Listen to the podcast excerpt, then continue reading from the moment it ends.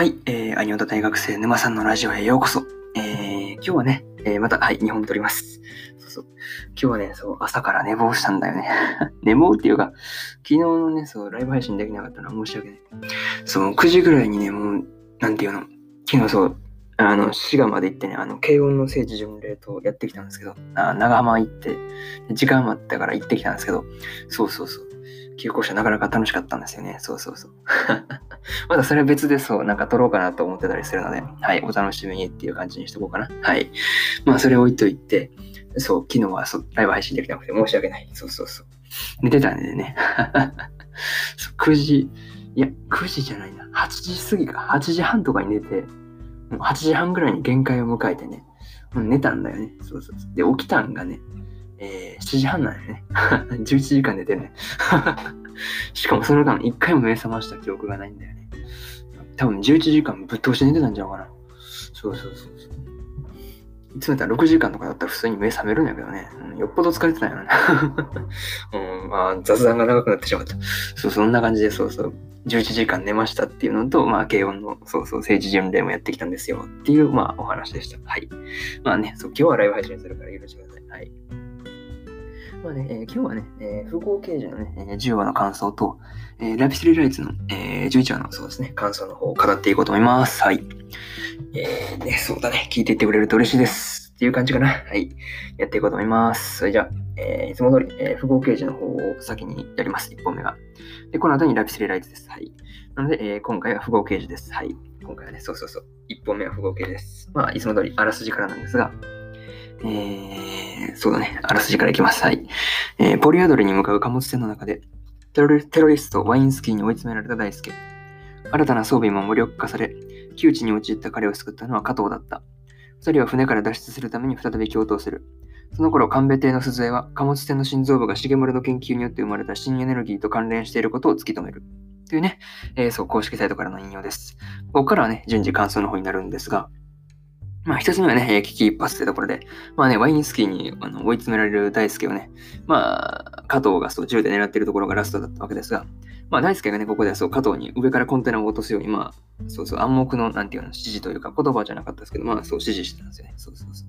まあね、その加藤はそれ、まあ、それで大輔からの指示通りに、あのコンテナをそう落として、まあ、無事にね、そう、大輔を助け出したわけですが、いやそう、大輔もなかなかピンチしてね、そうそう、あれ危なかったよね。まあ、本当そう、なんか、なんていうの、無事にそのワインスキーをね、そう引き剥がすっていうか、まあ、できてよかったなと、はい、思いました。えー、これがね、そう、一つ目の、まあ、危機一髪ってところで、えー、二つ目がね、ヒーローっていうところなんですよね。そう。あの、お前はずっと公務員である前に、ヒーローだったじゃないかっていうね、そう、大好きなこの一言がね、そう、加藤のトラウマをね、そう、克服させたんですよね。まあ、これはちょっとね、そう、熱い展開だったなと思いましたね。あのその時に流れたあの1話からのね、そのあの振り返りのシーンというか、なんていうか、それがちょっとね、あの余計にその、なんていうの、熱さっていうのを、まあ、引き立ててくれたんじゃないかなとそう思いました。いや、まあ、この二人、なんだかんだね、そう、いいコンビなんですよね。そうそうそうそう。いや、ほんといいコンビですよね、ほんと。っていうのが、まあ、二つ目の、まあ、ヒーローっていうところなんですけど、えー、次、三つ目はね、えー、ここでもヒュスクっていうところで、そうそうそう。まあね、なんとかその重丸の元へたどり着いたね、大輔と加藤だったんですが、まあ、ここでもね、そう、ヒュスクの邪魔がそう入ったんですよね。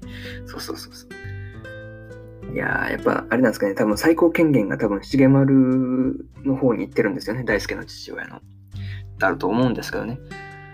まあね、そう、まさかの、ここでもヒュスクの邪魔で、まあ、重丸を取り逃がしてしまったわけですが、まあね、それを朝にやってから、そのヘリでね、追う時の、ちょっとバイクの音とか入るかもしれない。入ってるんですけど、申し訳ないですね。はい。まあね、その朝になってからそのヘリで追う時の加藤の顔をね、そう見た時の、あの、星野のあのヒーローが帰ってきたっていう感じでね、そうなんかそう嬉しそうな、まあちょっと表情をしてたんですよね。まあわかりにくかったですけど、なんとなくそう嬉しそうな表情をしてましたよね。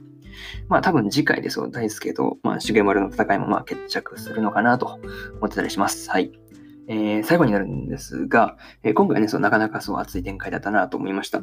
まあね、そう、トラウマを克服したことでね、あの、加藤の中のヒーローが帰ってきたというかね、まあそんな感じでなかなかそう熱い展開だったんですよね。ちょ、個人的にね、そう、ブルーレイとあの DVD の情報のところね、そう、あの公式サイト見てたんですけど、そう、3巻のところに8話から11話って書いてたので、もしかするとですね、あの次回が最終回なのではないかと。そうそうそう。次回なんか最終回っぽいんですよね。そうそう。まあ、なんで、なのでね、あの、おそらく、そう、次回がそう、最終回なのではなかろうかというところで、まあ、そう、次週の、まあ、符号掲示もそう、楽しみだなと思ったりしました。っていう感じで終わろうと思います。まあ、こんな、今回はそう、こんな感じですね。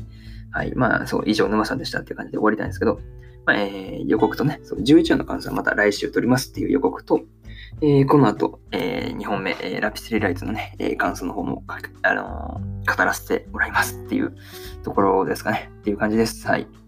えー、そんな感じで終わろうかな。はい。えー、2本目もね、そう、ラピスリライズの11話の感想を語るので、よろしければ聞きに来てください。えー、それじゃあ終わりにたいと思います。それじゃあ。